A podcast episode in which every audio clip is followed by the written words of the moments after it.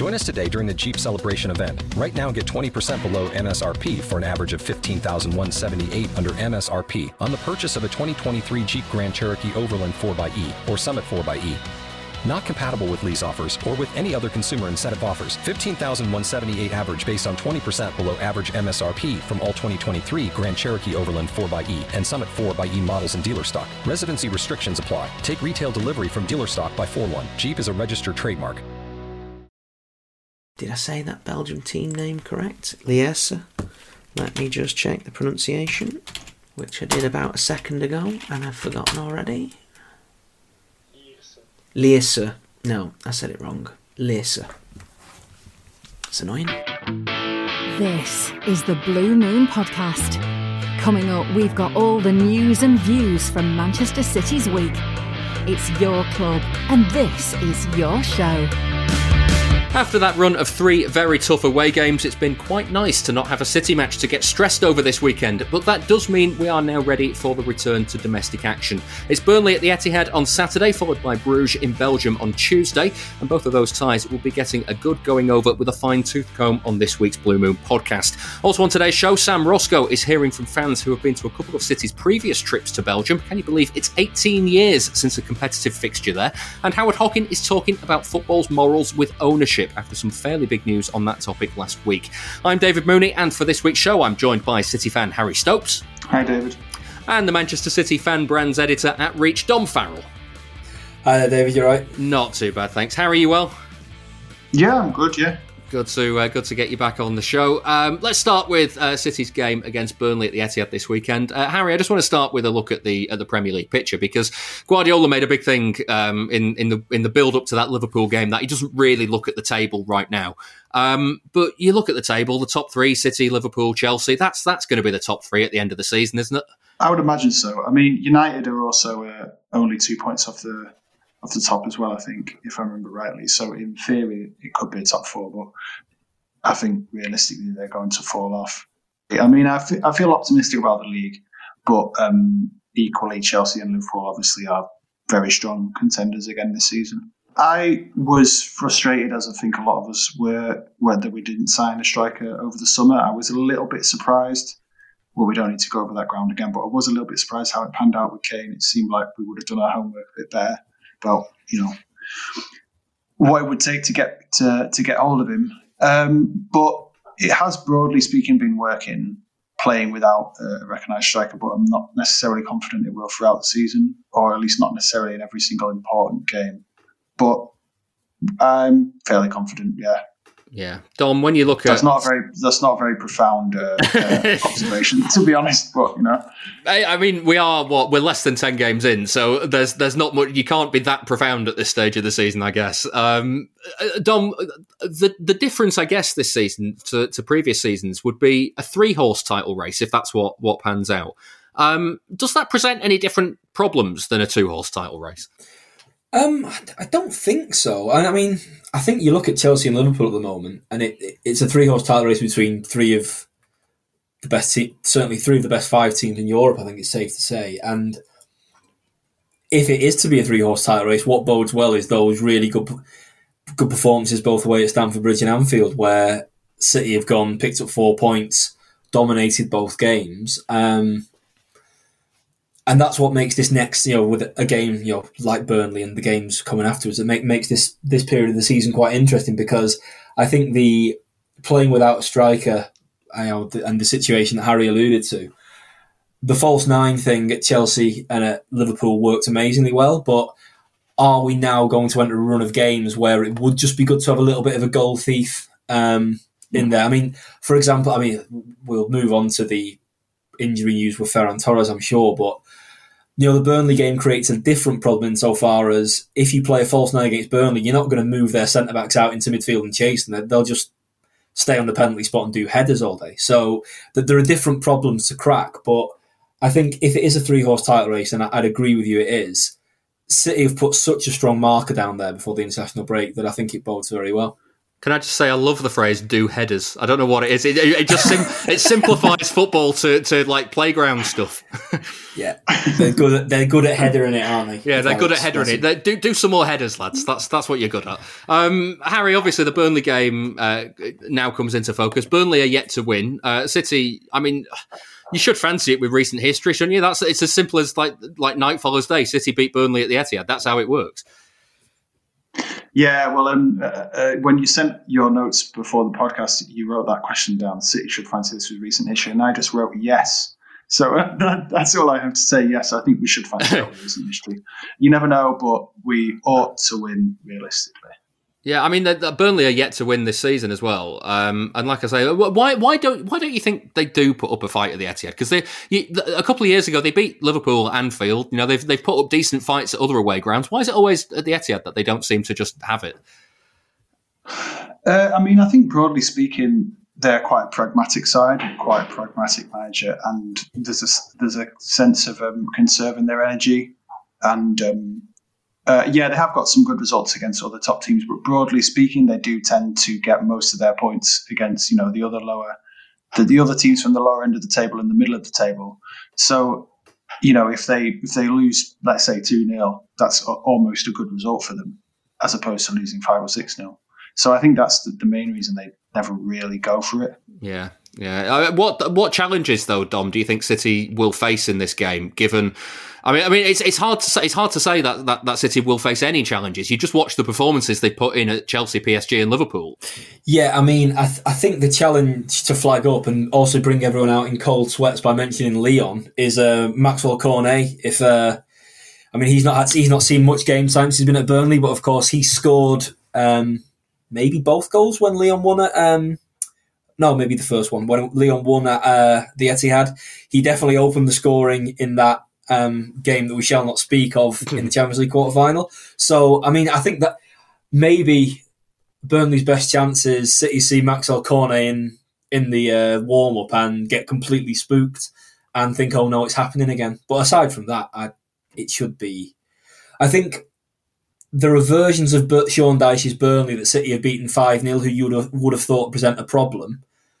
I don't think this is the best Burnley side since it's been in the Premier League. I think it has in Dwight McNeil, they have a, a young player of exceptional talent, but elsewhere it does seem to have got a little bit stale. Um, so yeah, it's obviously you don't want to write a team off before they get there, but recent history shows they don't go well in this fixture, and they're not heading in the right direction either, as, as probably as as a club. Yeah, Harry, I don't want to. I don't want to keep sending the the uh, the negative sort of vibes to your your way, obviously. But uh, uh, we're talking Chelsea, PSG, Liverpool away in terms of performances. Yet the game before that was Southampton, and I guess that that must be the niggling doubt. If City have that one of those performances where they just can't put the ball in the net, Southampton are a better team than Burnley. To be fair, uh, they're in a very similar position in the table right now, but I wouldn't necessarily expect that to be the case. You know, come the end of the season. They play quite well in that game uh, against us earlier in this season. They attacked a little bit. There was a good chance where they um, they got a penalty. I mean, it was uh, fortunately for us, it was overturned from VAR, but they got that from sort of pressing quite high up the pitch and um, nicking in against uh, Kyle Walker. I think it was. He was trying to play out from the back. There's no way that Burnley will play like that. So it's a, it presents a different type of challenge to Southampton. I mean, the, the key issue is is going to be or maybe whether we miss a centre forward, as Dom uh, already pointed out earlier.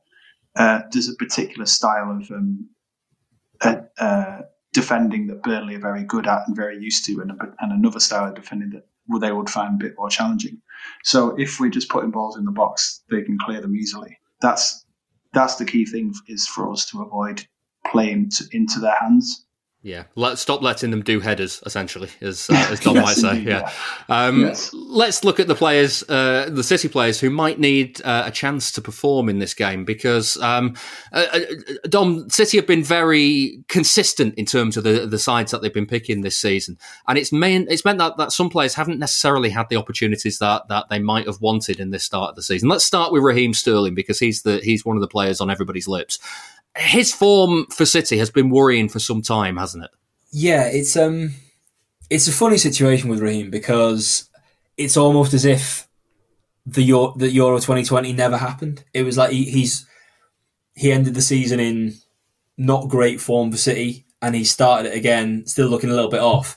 In the middle of this, he was you know he was England's talisman. He was England's best. He was the best player in England's first run to a major final for 50 years or, or however long it is. Um, you know, Gary Lineker said that performance against the Czech Republic was one of the best they'd ever seen by a player in an England shirt. And I think that Raheem Sterling is an asset to City hugely. Um, I, mean, I get the impression there's, for all we've talked about how maybe he was, you know, he was one of the players who would, would have been happy to leave this summer. There was there was that group of players, but we know that's not an impediment to good performance. You know, Bernardo's back and playing great.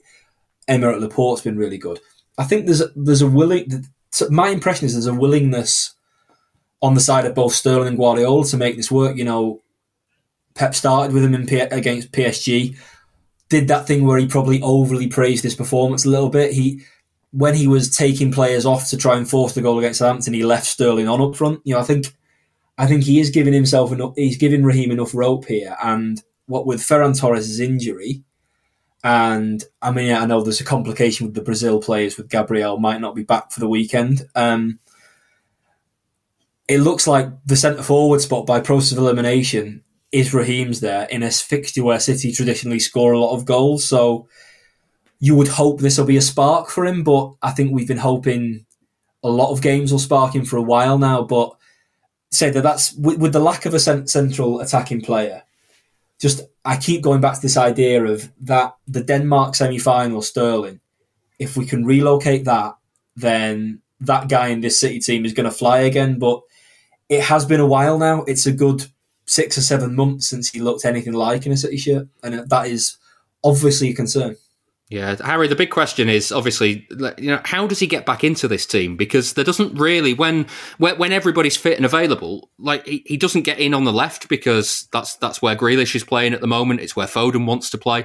He doesn't get in on the right because Jesus is playing really well there, and Mahrez wants to play in that position as well. And then the other option is is he centre forward, where he's he's probably not that many fans' favourite. Yeah, I mean, I think he'll get back into the team in the sense that he will get games. That's uh, obvious in terms of the rotation. But in terms of, yeah, as to your question, in terms of where does he find, you know, his place and where does he become a key player again that he's not been for several months? Uh, I mean, he, I would prefer probably to see him through the centre, given that we haven't got a, a proper centre forward at the moment. Um, and I do think that he can, uh, he can be a threat for us in that position. But I don't know why. But his his obviously his form's not good at the moment. But that could be a good spot for him. But I just don't know why. I don't know why it's not working really. To be honest with you. The other option, obviously, Harry, is um, Dom mentioned there that uh, Laporte's come back and, and starting to play well. It has meant that John Stones hasn't had a single minute in a City shirt this season. Um, that I mean, that's that is just unfortunate, isn't it, Harry? There's nothing more to it than that. Yeah, I mean, unlike other areas of the pitch, the defence doesn't get rotated very much. You would you would presume that. Um, I mean, Stones might get a look in, for example, uh, this weekend against Burnley, or um, or for that matter, next week against Bruges. I mean, he probably will play quite soon. But in terms of actually dislodging Laporte and you know rekindling last season's partnership with Dias, you would imagine it's a question of injury or loss of form, or maybe Laporte going to left back uh, which I guess is hypothetically possible. But it's a, it's a difficult situation for Stones, as as indeed it was for Laporte last season. Central defenders tend to work best, you know, in a consistent pair, and we certainly saw that last season. So Stones is on the other end of of uh, the situation he was in, in last year.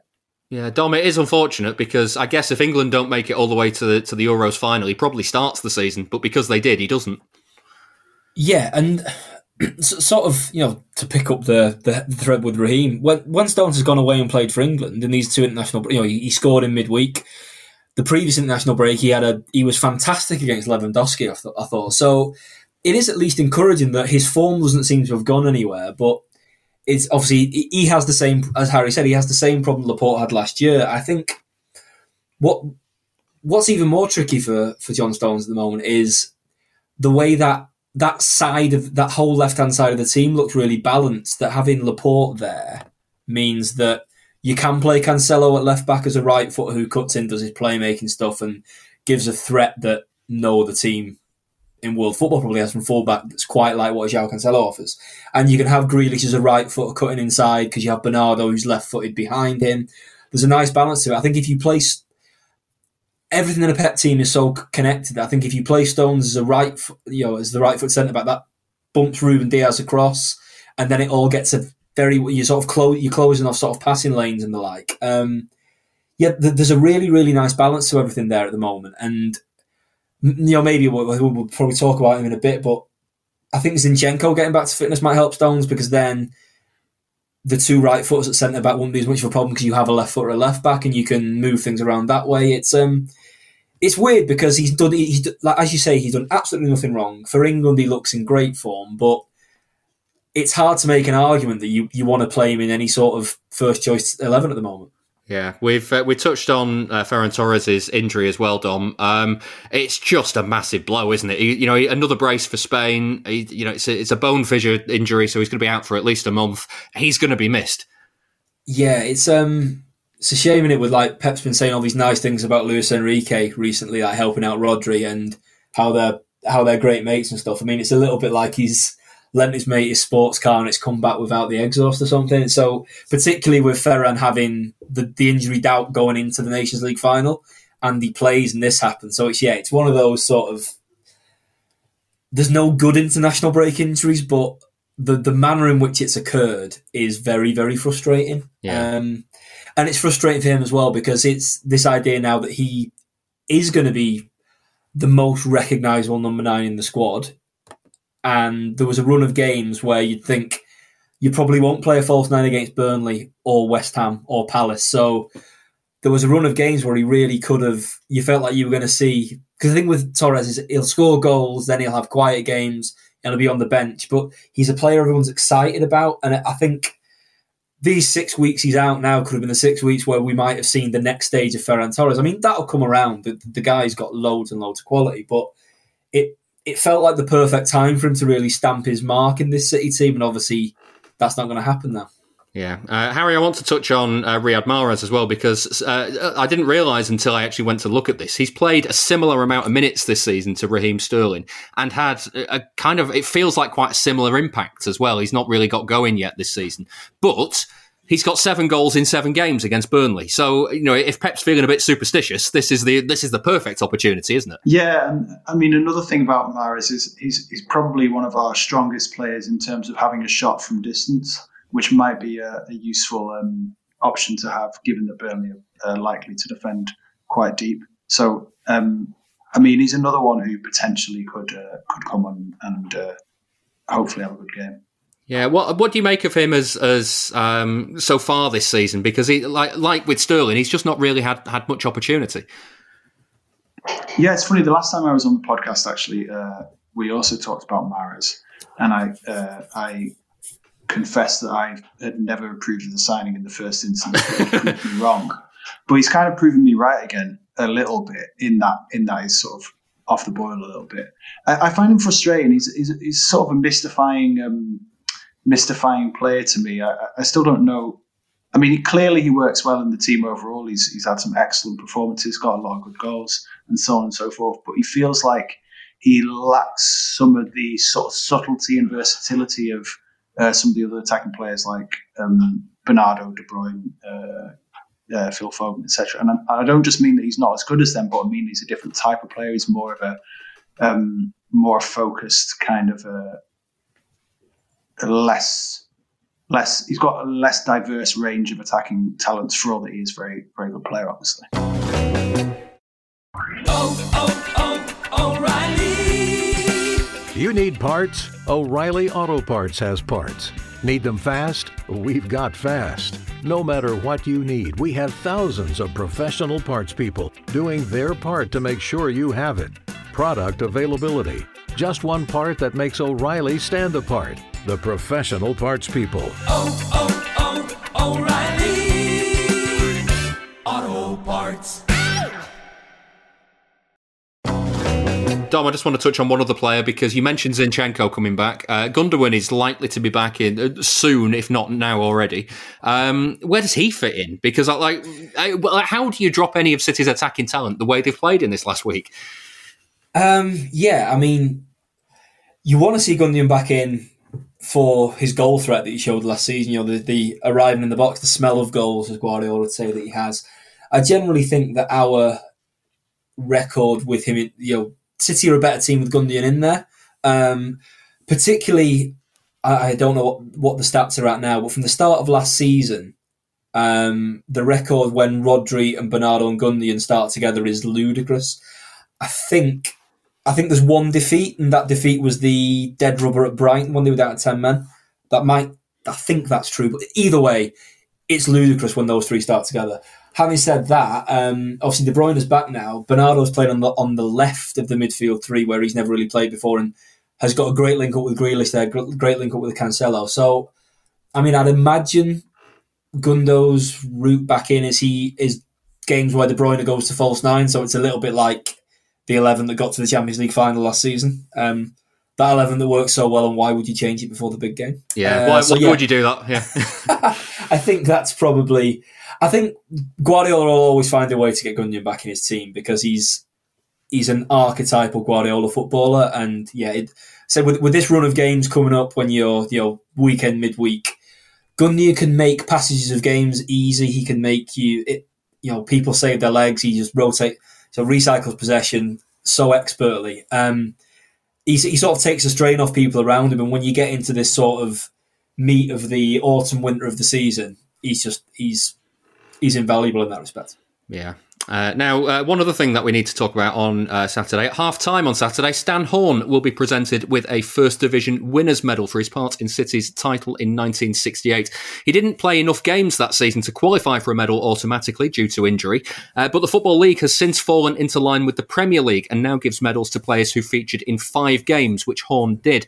Uh, it makes him the first black player to be recognised with a First Division Winners' Medal. Uh, I spoke to him last season when he was still waiting to hear about the news. This is what he said just felt a bit left out at times because I had a terrible uh, Achilles tendon injury, and it, it, took me it took me ages to get over it. I, I, when I originally got it, I think it was in pre-season, so I missed most of the pre-season on that that year. Um, tried to get fit by resting and coming back, breaking down, coming back, breaking down. And then um, they decided last chance was to have an operation on it and it was a successful operation. I still took a while to get back in uh, into into training again and get fit. But um, yeah, it, it was uh, it was a bit of an odd scene. I, I didn't feel yeah I didn't feel really a part of it because you were outside looking in, um, and the odd games that I did get I, I really enjoyed. But um, you say the team was set in stone most of the most of the year um, probably only about 12 people, 12 or 13 people basically used um, uh, in the in the actual team. So um, yeah, although I was I was well pleased that uh, that we won the league, I, I, just felt a little bit out of it. But now they're talking about this medal thing. Well, I've just rejuvenated my enthusiasm for that year because uh, it would be sensational if I could uh, just get a medal we'll just have to wait and see. I mean, if it happens, it happens. Uh, but um, yeah, it'd be, it'd be, great. It'd be great for myself. Bobby Kennedy was the same, uh, and Harry Dowd, who sadly passed away a few years ago. I mean, uh, now you're talking about there a, a, proper gentleman, a real good character. They were all they all were at Main at Maine Road. Um, so I just hope it happens for, for, for all of them. Well, I was going to say, what what would it mean to have your contributions to that season recognised like that? Yeah, it's brilliant. Especially, I mean, it's Manchester City, isn't it? You can't get much bigger now than, than Manchester City. So to be uh, to be looked on as something uh, part of the history and part of something you built, um, well, it's just it's just a dream, just an absolute dream. I mean, uh, the article that broke in the paper on Sunday was I think more basically because I'm I'm I'm black origin, uh, and I think that was the angle that the the, the, the, um, the, the article in the paper was about. Now that is one side of it that um, it was a little bit tainted uh, uh, in some ways uh, in the game because I, I did get a little bit of abuse, not particularly from spectators, because to spectators in them days it was a novelty to see a black person, but um, it was more more opposition uh, opposition um, abuse that I got. But I learned to I learned to um, put up with that and uh, managed to get through okay. Please give us your backing. Patreon.com forward slash Blue Moon Podcast. That was Stan Horne speaking to me last season. Um, Harry, it's a nice little thing to, to, to be doing this at, uh, at pitch side at half time on Saturday, isn't it? Yeah, and uh, another thing that occurred to me is that, um, of course, the month of October is Black History Month. And um, uh, not, I, I, mean, I assume it's just a, a coincidence that, that, that's when it's come around that they're, they're finally granting him the medal. But it, it is good, you know, he's, he's uh, if I'm not wrong, he's the first black player to win the first division title in English football. Uh, certainly, uh, and the first black player for City as well. So it, it's great that um, that his contribution has been recognised in that sense. Though, of course, he would rightly point out that um, it's it's an honour that any footballer would deserve, and, and rightly so. Yeah, it's uh, it's just not. I, I, think it just feels like a really nice story and nice to see. So I'm uh, I'm glad it's going to happen this weekend. Uh, anyway, moving on. It's time to look ahead at City in Belgium. This week, City's Champions League campaign restarts after a win and a defeat. They sit in third in the group with Tuesday's opponents Bruges ahead by a point.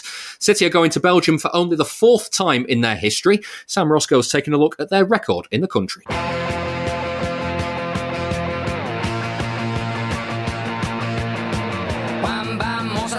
City's first ever trip to play a competitive game in Belgium came roughly 52 years ago. It was the 12th of November 1969. The year before, they'd been knocked out in the first round of the European Cup when they'd gone in as English champions. Malcolm Allison was left a little embarrassed after he told reporters City would terrify the cowards of Europe but he and manager Joe Mercer watched the team crash out to Fenerbahce in the first tie. With the success they've had in the last four years, I think that they now can go and play against the best teams in Europe. Yeah. I hate to remind you, but it's almost inevitable. Uh, you remember when you won the league champions, you, you said you'd show the cowards of Europe how to play next year. Have you got any message for Europe this time? Now you're in the Cup Winners' Cup. I think we'll definitely get through the first round next year. Thanks very much, Malcolm. Malcolm Allison was speaking there at a dinner to celebrate the 1969 FA Cup win. That trophy meant City were back in Europe again, this time in the European Cup Winners' Cup. They won the competition that year. On their way to lifting that trophy, City beat Lierse. It was a thumping win 5 0 at Maine Road and 3 0 at Herman Vanderpoorten Stadion. City wouldn't go to Belgium again for another nine years. It was 4 0 from the first leg. I do recall uh, I was a Platt Lane season ticket holder at the time, and um, unfortunately, because of getting home, and I was a bit younger at that stage, I did um, I actually leave the home leg a couple of minutes before the end and missed the last two goals. So yeah, they did win 4 0 in the first leg, which should have made the second leg comfortable. Eddie O'Donnell is a City fan and went to both legs of the UEFA Cup tie with Standard Liège in 1978. Despite that 4 0 lead, the second leg wasn't that comfortable. They lost the return leg 2 0, and my abiding memory of the leg is, is the Gary Owen sending off, which occurred just after the, the second Liège goal. And there was an altercation on the pitch. And I do, one of the few vivid memories I have from standing behind the goal that night is of uh, Gary Owen running 20 or 30 yards to get involved in this altercation uh, and ultimately getting a red card. But Eddie says that 2 0 defeat in the away leg wasn't that much of a surprise. He was sort of fairly consistent with my experience of following City at the time that they were very good at home and not so good away from home. Although, to be fair, they went on a run that year that got them to the quarter final of the competition. After the quarter final defeat to Borussia Mönchengladbach, though, City fans had to wait 24 years to see their side play in Europe again. And when they did, they were treated to their third trip to Belgium. On the night that Ryan Giggs scored that wonder goal for United in the FA Cup semi final um, against Arsenal, we were on the way home from a, a Division 2 game that night, and the radio were going absolutely mad about the goal. My dad turned to me and my sister in the car and said, It won't always be like this. It won't always be them that get these moments. One day we'll be in Europe, and when we are, I'll take you to your first away game forget the fact that our first European away game was TNS at the Millennium Stadium. Uh, he made good on his promise and took us to Lokeren. That's City fan and podcast regular Richard Burns. In 2003, City were in the UEFA Cup after topping the Fair Play League and having beaten TNS in the qualifying round they were drawn against Lokeren of Belgium. Kevin Keegan's side were leading 3 2 from the first leg at home. Richard's dad, Tony, picks up the story. I suppose, like most um, people, you've got your memories of your uh, first time at Main Road, first time on the Kippax and all that, and and definitely memories of your first European away game. And um, to be to be honest, it's not really the game or even the result that I remember. No, I hadn't I hadn't been drinking, but for some reason, after we'd got off the plane at whatever airport we'd gone to, I was on the supporters coach on the way to the stadium. Uh, became unwell and woke up with people bending over me, expressing all sorts of concern. Richard explains more. When we were on the coach out there, my dad sort of took unwell from nowhere and just passed out. And then, like a sort of sitcom. There just happened to be a doctor on board who assured us that he wasn't having a heart attack, and he came round, and we had to be put in like a, a taxi with a uh, one of the sort of I think quite low level directors who had to you know honour his duty of care. But me and my sister heard him uh, on the phone to his colleagues saying, "Yeah, I've got a." Uh, a fan here, it's a Mr. Burns. Um, he's passed out, he's taken unwell. We're going to make sure he's okay, all that kind of stuff. And then we heard him say, if it doesn't get better, he might have to come back on the director's plane. The teenage Burns' eyes were lighting up at the thought, but as Tony explained, it ended up being nothing serious. And on the way, there was talk of making uh, arrangements to get me and my two children, the teenage children, back on one of the, the team plane or the, uh, the official plane. Now, at some point on the journey, um, I had to ask the driver to stop, and I absolutely threw my guts up. I was violently sick. Tony and Richard then went to the game, where City won 1 0 and went through to the next round. Richard, though, has never let it go. He was sick, uh, made a full recovery, um, and in the nicest way possible. I've never been so upset at my dad for being healthy because we missed out on what I assume would have been quite a memorable flight home. And that was the last time City played a competitive match in Belgium. Their record against Belgian opposition is pretty good, having won all three of their home legs and two of their three away legs. With the way this Champions League group has started, though, Club Bruges could be quite a tough little test.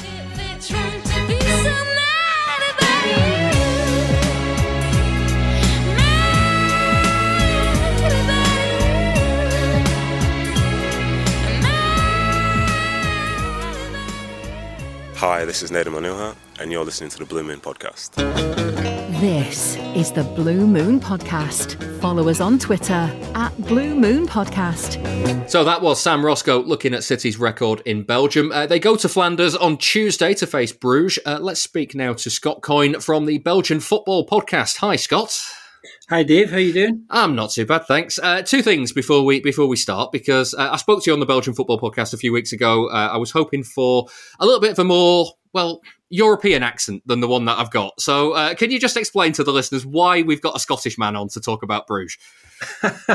you have no idea how often I get asked this story. Um, almost daily. It's a good story, actually. Um, the, the Belgian Football Podcast has been uh, running for a couple of seasons now. And um, when I got involved, it was very, very early on. I came across the, the BFP by accident. And uh, Ben Jackson, who, who founded the pod, uh, used to write write some tactical analysis pieces for uh, Total Football Analysis, which some people might know. And I dropped Ben a line and said I loved what he was doing because um, I, I, love Belgium as a country. I love Belgian culture. I've been lucky enough to spend a bit of time there and see see a reasonable bit of the country and and know that I really really like it. I obviously love my football, um, even though I'm not based in Belgium.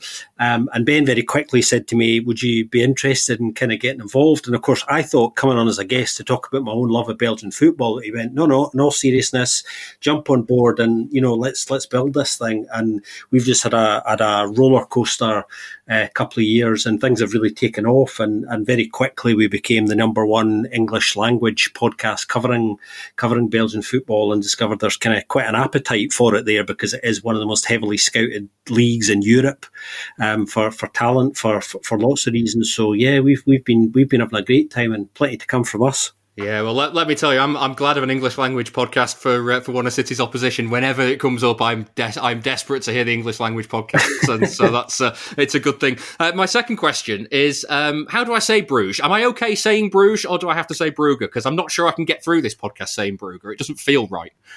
Yeah, well, I mean, people kind of. I, I, always tell people just go what you're most comfortable with. I mean, I tend to use Club Bruges myself most of the time, um, but some journalists have actually said to me, well, you know, if, if, strictly speaking, you should really be referring to them as Club Brugge. And, you know, I, I think it's I, either or. I'm comfortable with either. Well, let me let, us keep me comfortable and stick with Bruges, shall we? Um, how, how have they been doing this season?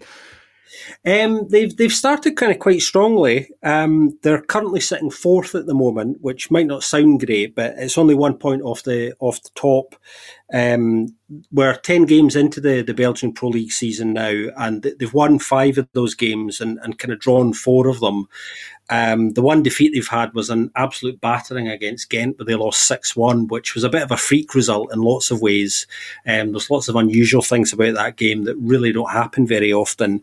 Um, but they, have been doing quite well. The, the interesting thing is, before the summer transfer window closed, they made two quite significant signings, which I think have really um, led to them having a pretty balanced side now, which is, is, is good for them because it's meant they can kind of settle down and, and, and play their best football. They, they went and signed. Uh, Kamal Sowah from from Leicester for for nine million. Um, right winger, exciting young player who actually spent last season on loan, um, well, the last season and a half on loan in, in Belgium uh, with another top flight side, Leuven. Um, he went back to Leicester, his parent club, um, at the end of last season, um, and nobody knew where he was going to go. And he's actually gone to, to Bruges on a, on a permanent deal, which I think is a good move for him. Actually, I think he really fits what they're doing there. The other significant signing was Jack Hendry from from Ostend, another top flight Belgian club. He had a brilliant season, kind of debut season in Belgium last year, um, while he was on loan um, at Ostend from from Celtic, his parent club at that time. Really, really good, and he's he's he's a real natural leader, um, and that's just led to them having a really good balance. So they're they're, they're playing quite well. They're quite high in confidence, um, and they're they're quite relaxed about their European football at the moment. I think. Harry, when you look at, uh, at, at the positioning in the group for City as well at the minute. Um, I, it's kind of a key double header for City this uh, against Bruges because I mean City won one, lost one. It's not a disaster, but you probably wouldn't have expected them to be going into this double header third in the table. No, you wouldn't. And I mean, um, if we lose one of these two games, then the pressure's really on because then even if we win the other one, we we obviously remain behind Bruges uh, after these two games. So we need four points really, or obviously ideally six. Um, so the pressure is much more on than than you would have expected, to be honest. Yeah, I mean, Dom, when you look at it from again from City going to, to Belgium for this first game, I guess get the get the harder of the two ties out of the way first is is one aspect. Um, but there's uh, there's still this kind of feeling of very little cause for alarm after the PSG display, I guess. Yeah, I think I think it's a situation where um, Guardiola's well documented sort of absolute obsession for the Champions League will actually come in handy here because if there was any danger of being a little bit complacent about these games, he will. I mean, I, think we all know how Pep's press conference is going to go next week. It's going to be talking in great detail about how tremendous several Bruges players are. You know, like when when he's when he's gone on in his Nathan Redmond and uh, Chris Wood sort of eulogies. I, I, reckon there'll be there'll be four or five of them prep for the Bruges lads. Um, so that helps. Um, but also the fact that obviously Bruges have, have got really good results in the group so far, um, which have taken people a little bit by surprise because it was, and it often happens this way when you look at the pots. It it was getting referred to as a bit of a group of death because of PSG and RB Leipzig. Now, I think Leipzig, as we saw in that berserk game at the Etihad, have got a new coach who's playing in a different style, and they're a little bit all over the place. And PSG have always got a new coach, and it's always a little bit all over the place, despite the star names they have there. Um, so I think those first two games, Bruges have have kind of made made the most of playing supposedly stronger teams who are a little bit in flux. Um, I think the course of positivity with City, along with the fact that Pep will have them very well drilled, is that City, for you know whether there's flaws about there being no striker and all the rest of it, they're certainly not a team in flux. They're a team who know their roles in a way that I think Bruges exploited the way that Leipzig and PSG didn't very well. Whereas I think I think City present a different challenge just because they're comfortable in their own skin in a way that those other two supposed heavyweight teams in the group aren't. Yeah. Um, Scott, in terms of, of how uh, Bruges have approached the, the, the Champions League group so far, like like Dom said, many expected them to struggle. Um, how, what's the reception been like for, for, for in Bruges for the, for how they've approached the group? I think there's been kind of delight generally in Belgium and you know in the Bruges community generally uh, with with how things have gone so far because um, I think there was an expectation uh, on lots of people's part that they were going to take a big battering from PSG in the opening game, and that was based as, as much on the fact that last time they met, which wasn't too long ago, um, Bruges took a five-one battering um, in Belgium off them, and actually when you look at that game now, PSG didn't play uh, too great in the opening game, which allowed uh, Bruges to kind of assert themselves as a kind of confidence crew in the game. And obviously going to Leipzig, um, who are in a bit of a state of flux at the moment, allowed them to really exploit that um, because they're playing quite confidently and have a good settled side at the moment, Bruges. They're able to go out there and, and get the win um, surprisingly easily, actually. Um, so they'll, they'll, be delighted. I think, you know, the, I, referred to Bruges being slightly relaxed about their approach to, to, to Europe now. I, I, think that makes them slightly more dangerous because they know that a PSG win against Leipzig, and even if City do come to the Am next week and win, for for uh, Bruges is likely to finish third, so they can go out there and express themselves and just see what happens. Um, so it's, it's going to be interesting, I think. Yeah, how how will Bruges approach this game as the, as the home game of the doubleheader?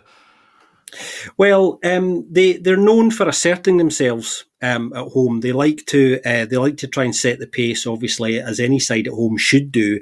Um, this game is slightly different, obviously, because they don't often come up against you know the the firepower that that, that City have or that PSG do. So Bruges' ability to necessarily take the game uh, to City isn't isn't going to be what it would normally be domestically or against another side in Europe.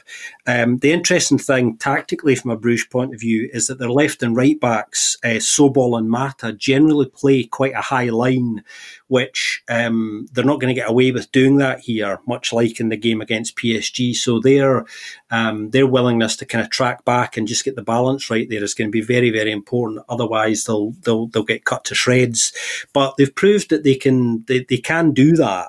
Um, so it'll be interesting to see how they line up. But they've got a very settled side at the moment, so I think it's quite easy to predict what the the starting eleven is going to be. Yeah, Harry. When it comes to opposition like this, because obviously City have never met Bruges uh, before. There's that we're going into this game. Um, I, would say as, as, as, City fans, fairly ignorant of what Bruges are going to offer in terms of uh, of opposition. Um, is there a case for having confidence with that ignorance though? Because like like Scott said, the, like the, there are not many teams with City's sort of firepower and ability. Should City actually care who they're playing against? Well, on the contrary, I wouldn't describe myself as fairly ignorant. I'd describe myself as extremely ignorant um, on, on, the subject of Bruges. Um, so yeah, I, I, really don't know what to expect. Although um, I think it'll be a good game, probably given that the uh, results that they've had so far. Um, I think the fans shouldn't necessarily care that much about who we're playing, in the sense that um, we sh- we can and do feel confident about uh, our ability against pretty much anyone. Obviously, the players and coaches do care, and I'm, I'm sure, uh, like Dom said, that Pep will have examined every single uh, permutation of way that Bruges might play, every single player, all the danger points, etc. But we can be a bit more relaxed than Pep, needless to say, which is good for our blood pressure. Yeah, and maybe maybe not for Guardiola's though, Dom, because you can see he's not gonna he's not gonna look at Bruges' tactics and go, you know what we need to do, a back three, is he? Surely not. oh, what what a time to roll that one out again. Um, yeah, was, there was something I was doing the other week where I, I happened back across the thing in one of Marty Perarnau's books about Pep, that, and I don't know if he still does this, but because this was his first season at Bayern Munich, how he gets so nervous on the days of games that he doesn't eat before the game, um, even friendlies apparently. Now, if he still does this on Champions League nights, I mean, he's got to be absolutely starving. And yeah, it's a five five forty five kickoff though, so he's uh, he's not got as long well, to go. At least, I mean, having been lucky enough to have um, holidayed in Bruges for a long weekend a while ago, he's in a fantastic place to completely, you know, fill himself up afterwards. You know, get get on the Moulin Frit and you know properly, you know, let it all hang out, Pep, because he, you know. I, I, I always think after that anecdote, I always think Champions League games. He must be starving. That must be why he does some mad things in these games occasionally. He's just, you know, it's, it's sort of hunger delirium. Yeah, he's just hallucinating. That's all he's doing. He's, Yeah, he- yeah. There's, there's nothing going on in there. He's just he spent his entire football career hallucinating through the Champions League. Scott, let's look at um, obviously that PSG result was a was a big result for Bruges in, in the opening game. Um, what does City need to be wary of to, to make sure that that doesn't happen to them?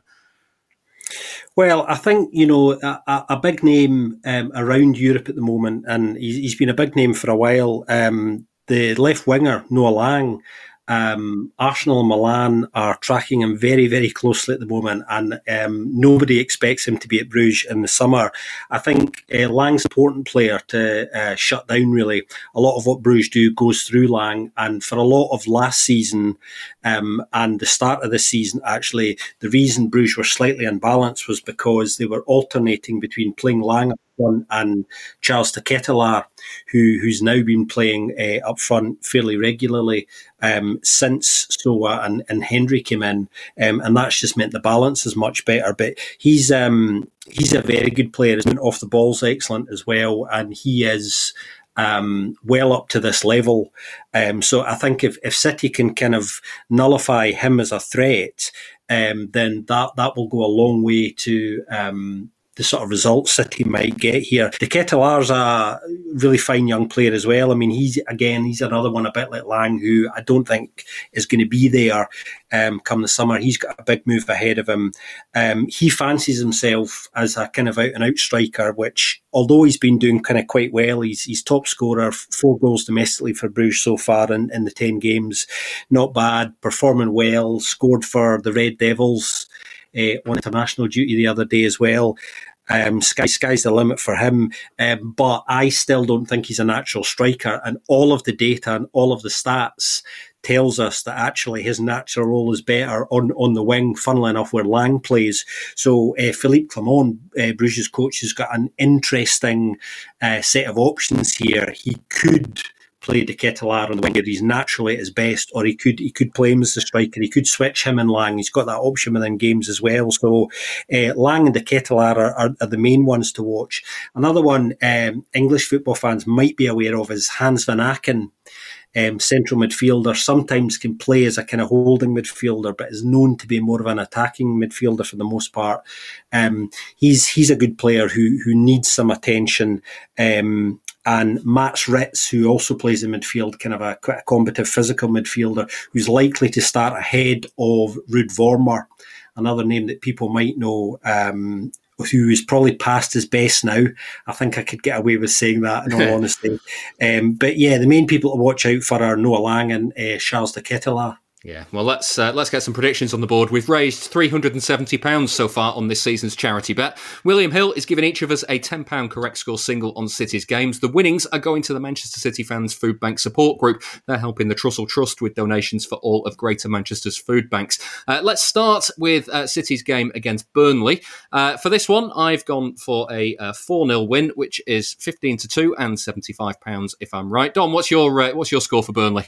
Well, g- given this is got their money for a very good cause at stake, um, I wouldn't want to be that person that doesn't put their lottery numbers on the week they come in. So I think I've got to say City five, Burnley nil because the last four games the Etihad have been that score. So yeah, It's, five ir- nil. it's irresponsible not to, isn't it? It's uh, Death, that's taxes, that's, yeah, etc. Yeah, yeah. Uh, Fourteen to one, 140 pounds if you're right. Uh, Harry, what have you gone for? Oh, I'm uh, remembering back to a few years ago. I feel like we used to beat Burnley 6 0 quite often. So I'm going with 6 0. I do hope you're right because that's 25 to 1 and 250 pounds if you're right for uh, a good cause. Uh, Don, what are you having for Bruges?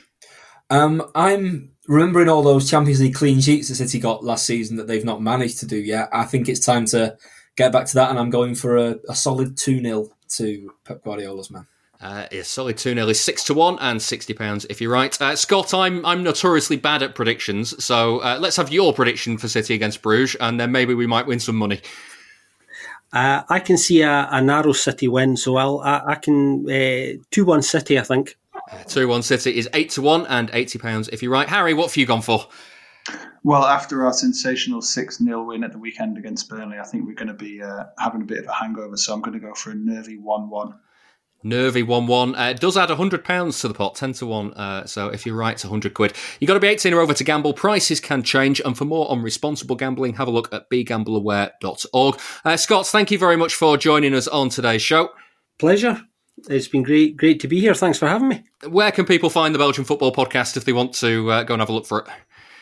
You can find us on all the usual podcast platforms. We've got a, a weekly a weekly show where we cover all the news and action around Belgian football, and a series of regular specials as well, where we're joined by guests from from clubs across Belgium uh, too. And you can find us on Twitter at Belgian Podcast and on uh, Facebook and Instagram as well. Now, time to move on. And Howard Hockin's back this week. He's looking at sports washing and what lessons Newcastle fans can learn from City's takeover in 2008. All the ducks are swimming in the water. Alder, alder, alder, alder, alder, alder.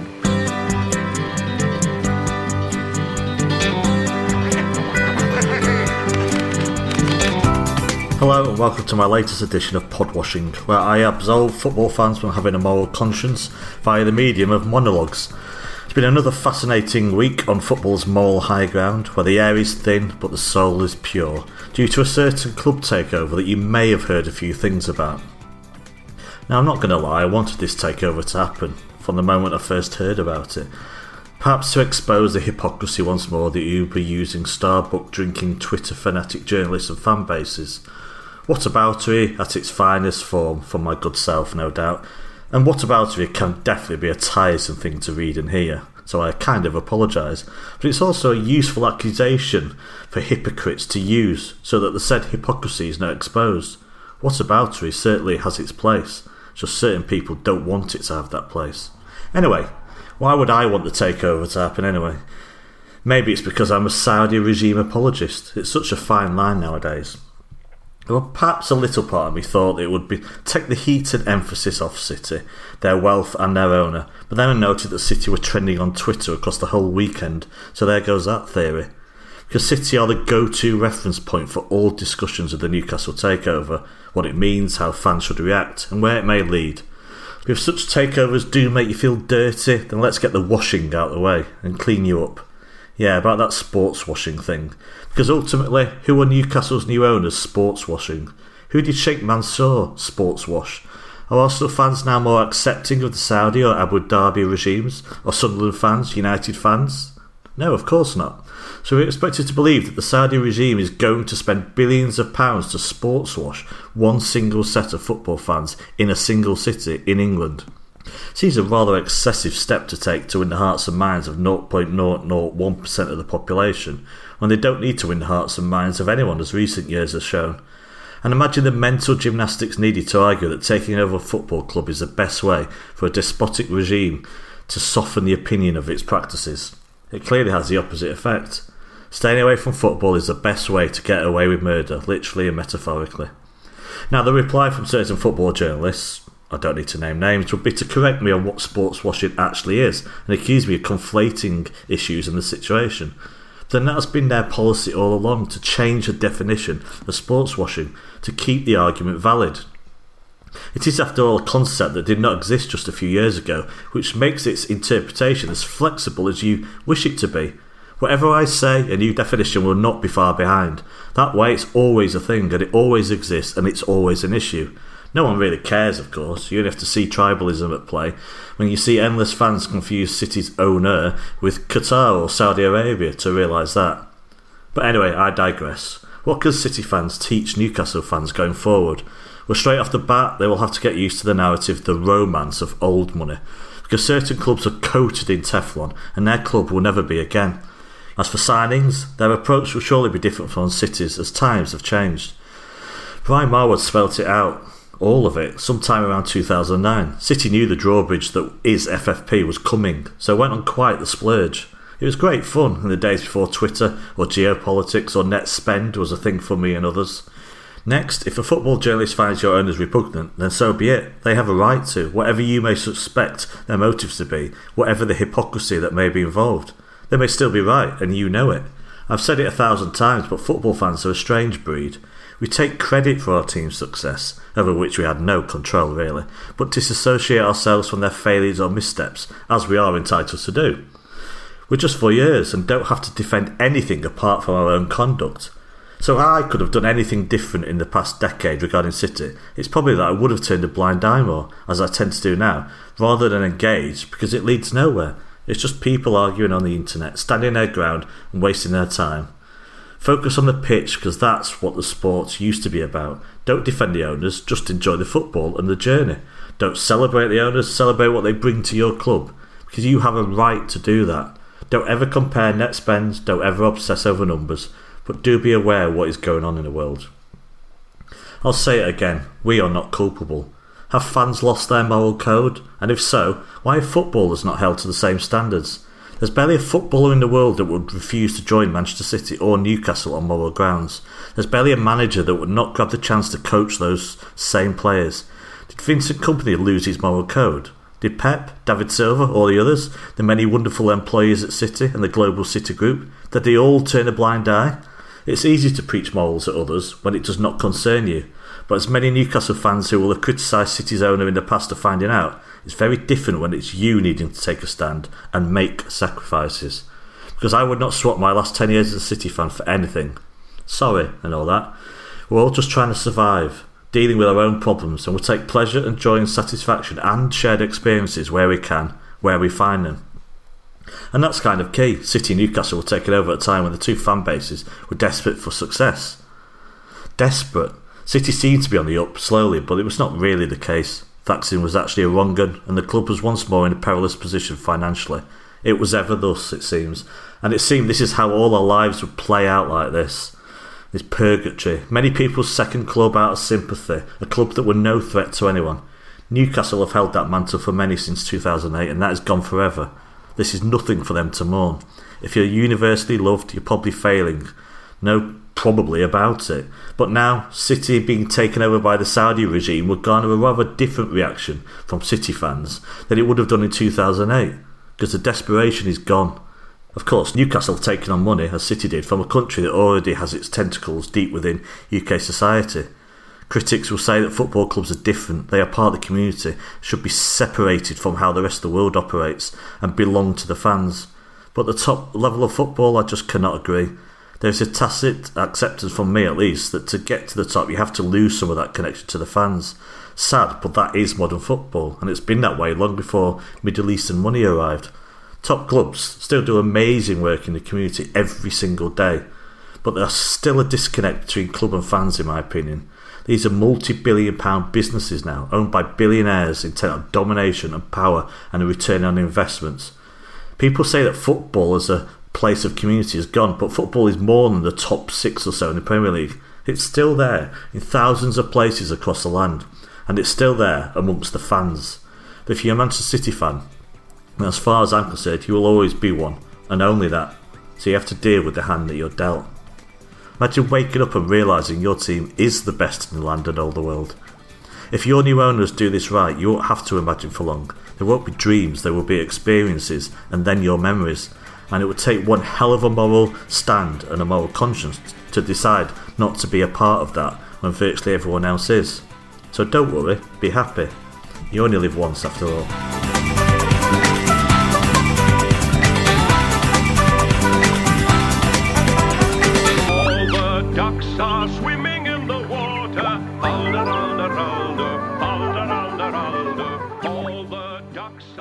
I'm Clive Tyldesley. Yeah, yeah, I know. Yeah, Barmy Night, Barcelona, all that. Yeah, that Clive Tyldesley. Um, you're listening to the Blue Moon podcast. Enjoy.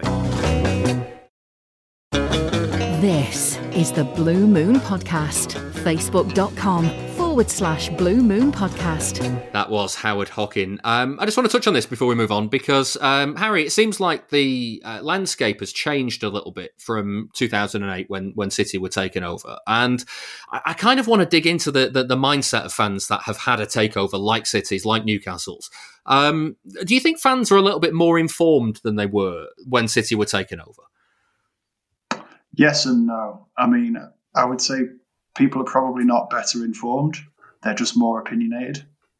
Um, so positions have hardened. Like everyone's perspective has hardened. I think that um, probably in 2008 it was seen a bit more of a novelty when City, City were taken over by the current owners. Um, and then there was that daft bidding war with um, United for Berbatov. I remember that well because it was the day that I uh, was graduating from uni. But anyway, um, yeah, I, I, don't think the debate about this, these types of debate, uh, achieve very much because people uh, tend to argue in sort of bad faith. Everyone's misrepresenting everyone else's opinion, and there's always the assumption that your perspective is determined by the club that you support, which Yeah. I guess often it is true. Um, and the other thing that I find very frustrating is that we we never really seem to have a discussion about um, what we want in terms of football ownership or football governance more broadly. We just have a discussion about what we don't want or what we don't like, and so that never really gets us anywhere because you can only ever criticize the status quo rather than trying to propose something else. Yeah, I mean, in terms of, of fans, Dom, um, what responsibility do we as City fans have? Do you think about uh, about engaging with City's ownership? Um, yeah, I mean, I, I think the Newcastle um, example over the past week, give, I think draws it out pretty clearly that Newcastle fans can't control who owns their club. The last 14 years have shown that. If Newcastle fans did control who who controlled their club, Mike Ashley wouldn't have been there for 13 of the 14 years. That's beyond doubt. You can control how you engage with your club, though. So Newcastle fans can't control who the owners are, but they can control whether they're putting Saudi flags around their shoulders and on their bio. And in some cases, some people have abused Jamal Khashoggi's widow on social media. That's the behaviour of imbeciles, and you can't be doing that. But so I, th- I think it, it comes to a matter of right. How, how do you affect how do you affect this positively for yourself? Um, I don't think it's right for Newcastle fans to be blamed in any way for what's gone on here. They don't have control over that. But I think one thing that the lesson from the City thing is, and it'd be easy if this happened in Newcastle as well, is an owner comes in and is making all your dreams come true. You can kind of take your eye off the ball a little bit. It does all get a bit Manchester, thanks you, Sheikh Mansour. And then in City's case, 10 years later, you look at, you know, ticket prices have sort of gone up and up and up. And we just kind of let that slide a bit, maybe, um, because we're all having a great time. And yeah, I, I think there's nothing you can do about your owners being there. But if you can organise as a fan base to make sure tickets are more afford are are even more affordable than they are at the moment, and make that better, increase access to fans who maybe haven't been able to get to games, make sure that you know the club is really a properly helpful thing in its community. It's a community club. You know, we, we're we're raising money for the um the City Fans Food Bank. Um, City Fans Food Bank support, sorry, on this podcast. And that's a great example of what community football clubs can do. There are similar operations up in Newcastle. So I think when we talk about this, when there'll, there'll be certain people who understandably have very strong views on the human rights side of things and how, you know, the Premier League have found the separation between PIF and the Saudi state, but this is the sovereign fund of an abhorrent regime, but also a regime who has billion pound deals with the UK government. So let's not pretend Newcastle fans are going in and, and you know improve international relations here. That's not their job. They can't control that. But what they can control as a club with a brilliant fan base and a brilliantly interactive fan base within their community. And City fans have this opportunity as well, and people like the Food Bank lads do it magnificently. Your club has a platform now, whether you like where that platform comes from. You can there are elements of it that you can use for good and engage with it positively. And then there's other stuff that you have no control over, and I don't think you deserve criticism of. You do have control over flags in your Twitter bio, though, so come on, have a word with yourself about that. But yeah, enjoy your team winning games. It's God, there's so much we've seen over the last 18 months. There's so much absolute rubbish we all have to endure on this on this planet. Your team kicking the ball in the goal is amazing. It still feels great. You, you you can't turn that feeling off because of who an owner is. Some people might get turned off over time by who the ownership is, and you know, we I think we all know City fans who've moved away from the club over the last 13 years. And if Newcastle fans do that over time, fair enough. If Newcastle fans are absolutely buzzing next time the ball flies at the Gallowgate end, they shouldn't feel bad about that for one second. It's one of the joys they have in their life. But yeah, I just think we've got to be sent. We've got to be realistic about what fans can engage with and accomplish and do to make things a little bit better in their situation, and what fans have literally no control over whatsoever.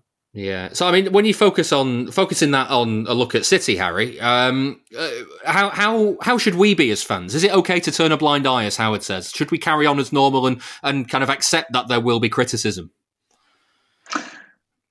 Well, I mean, it's uh, the relationship that you're placed in as a football fan uh, to your club and to the club's owners is a little bit different than to use a to use an analogy. It's different than uh, you know your consumption choices. It's not like um, choosing not to buy a pair of trainers because of the labour conditions of the people who make them. You know, like the, the the moral dilemma or the thing you object to morally is directly connected to the thing you're doing, like buying the trainers or whatever. You know, the problem with the Saudi regime, to go back to Newcastle, and the slightly lesser problems with the, the Abu Dhabi regime are not directly connected to City or to Newcastle. And I mean, I do sort of hate to make this point in some ways, but it is worth underlining that uh, the British government has very, very close relationships with with both of those states. And um, you know, when people, with reference to Saudi Arabia, when people bring up the war in Yemen and the horrific humanitarian cost that that entails, that's armed and funded and supplied by the UK and the USA as well and other Western states. So um, there was a good article actually in the uh, Guardian last week by David Goldblatt, sort of saying it's kind of strange in a way to ask football fans to be better than the British government and the British state has been for decades, with reference to uh, with reference to um, you know human rights abusing states uh, in in that part of the world. With reference to how we should be as City fans, I mean, it's a, it, to to me, I accept everybody feels different. Uh, to me, it is um, it's an uncomfortable position that I don't really like being in. Um, obviously, I am still a City fan, clearly, and uh, um, very enthusiastic about watching the games, etc. I feel very good. I don't go to the games anymore in person because I don't live in, in Britain, but when I was living in Manchester, I was. Um, but I do think that we should be more critical as a whole uh, of of of the the owners. I feel like some people do take it upon themselves to defend them every turn, or to find um, to find excuses for them. So to talk about, let's say, for example, the property development they do in Manchester.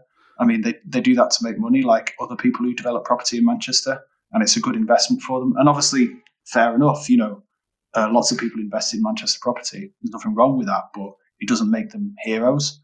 Um, similarly, you sometimes get people sort of say, "Oh, well, you know, human rights are a just Eurocentric uh, imposition um, of our values elsewhere." So I know that, in my opinion, certainly universal goods and universal rights that everybody should have. And the excuse making is the thing that I find frustrating sometimes. Yeah. Although I, I accept we're all in a difficult position in some ways. Yeah. Dom, just finally as well, I mean, you've written on this topic. As anyone who's ever read anything that I've written on this topic will know, I, I wrestle with my thoughts on this constantly. But ultimately, it doesn't stop me supporting City and, you know, having this as part of my job and making two podcasts about the club. It is possible, isn't it, to find that middle ground? Yeah, I mean, obviously, as someone who's in the middle ground, I'd say that I'm. I'm it's very easy. Like yeah, a, sound, sound like a bit big centrist dad here, but um, yeah, um, it's one thing on the city takeover. Um, is one often forgotten fact in the city takeover is that came a year after another takeover. The Thaksin Shinawatra one that was absolutely mad, and, and I genuinely remember feeling probably as conflicted about my supporting of City. Well, yeah, that, that season on the Thaksin, with like what he was accused of, you know, this is a man who was on the run, who was named by Amnesty International as being responsible for like disappearing 2,000 drug dealers, I believe, or people purportedly re- related to the drug trade. So that then when, when you were bought by a sort of a fairly, in relative terms, modern, this, this was just my thought process at the time, and this is probably completely warped by the fact that you love the football club. But this is what I went through at the time. You know, people make these jump through these hoops after the whole Thaksin thing, which I did find grim. Having said that, the first half of that season with Sven, with Elano and Petrov and beating United twice, I had a great time. But there were so see that's it. You can think two different things at the same time. It's like what doesn't help is when people will criticise Newcastle fans now going, look at them all outside the stadium. It's like, and this goes beyond football. You, we're all capable of more than one thought in our heads here. So when when people who are concerned about the human rights aspect demonize Newcastle fans, that's not helpful because you want to try and keep people on side. You've got to be. That's why I say it's important to be realistic about what fans can and can't engage with effectively here. But yeah, so the Thaksin thing I thought was was awful. Then when the Abu Dhabi United Group, again a sovereign wealth fund of Abu Dhabi, um, buys City, you were sort of thinking, well, they're a more modern, they're they're a Middle Eastern state who are one of the more modernising ones in relative terms. Hey, they're not as bad as Saudi Arabia. This guy's not accused of doing anything as bad as what Thaksin's been. You know, sorry, this guy's government isn't is accused of being doing anything as bad as what Thaksin's done.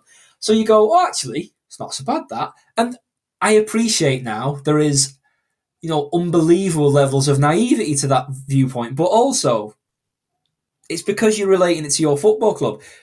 I, I think you and me have um, spoken previously, David, about um, when the Super League happened, and then City played Aston Villa away that day, and I was thinking, I don't know what I'm going to think here.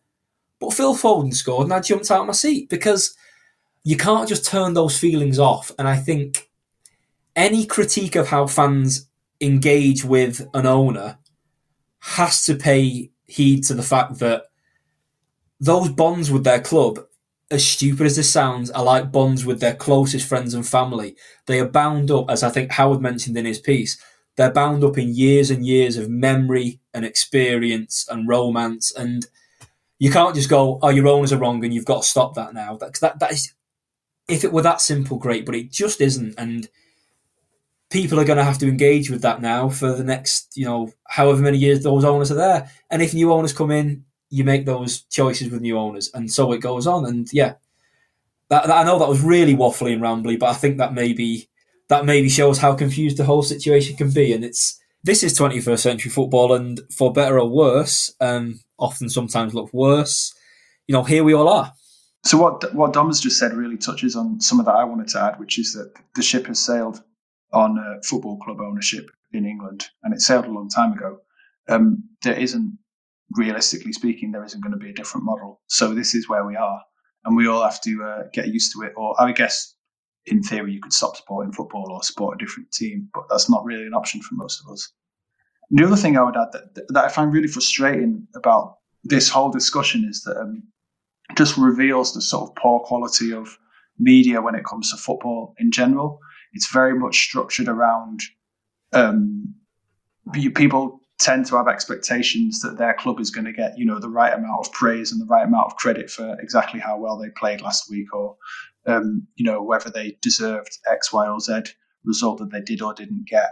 And people are not really um, ready to have these um, conversations. And the football media isn't equipped to have them. And the non-football media, let's say, isn't isn't having them either. So we're we're sort of stuck in a position where every discussion about this issue gets filtered through the prism of, um, you know, football hashtag banter and you know the antagonism that exists in the media and especially on social media. And it's not an environment where you're going to actually a change anyone's minds and b really inform anybody. So it, it doesn't really go anywhere. Yeah, and then you have to leave it to morons like me to make podcasts about it. So, uh, like, uh, just a dread to think what that says to everybody else, but there we are.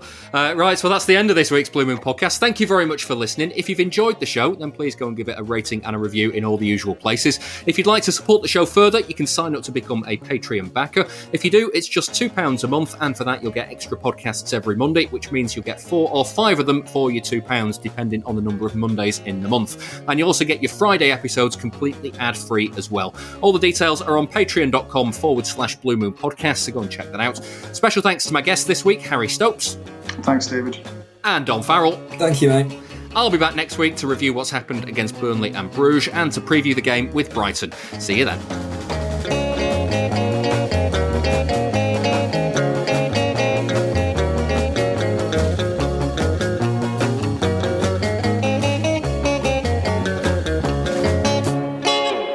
Was the Blue Moon Podcast. Please support the show. Patreon.com forward slash Blue Moon Podcast.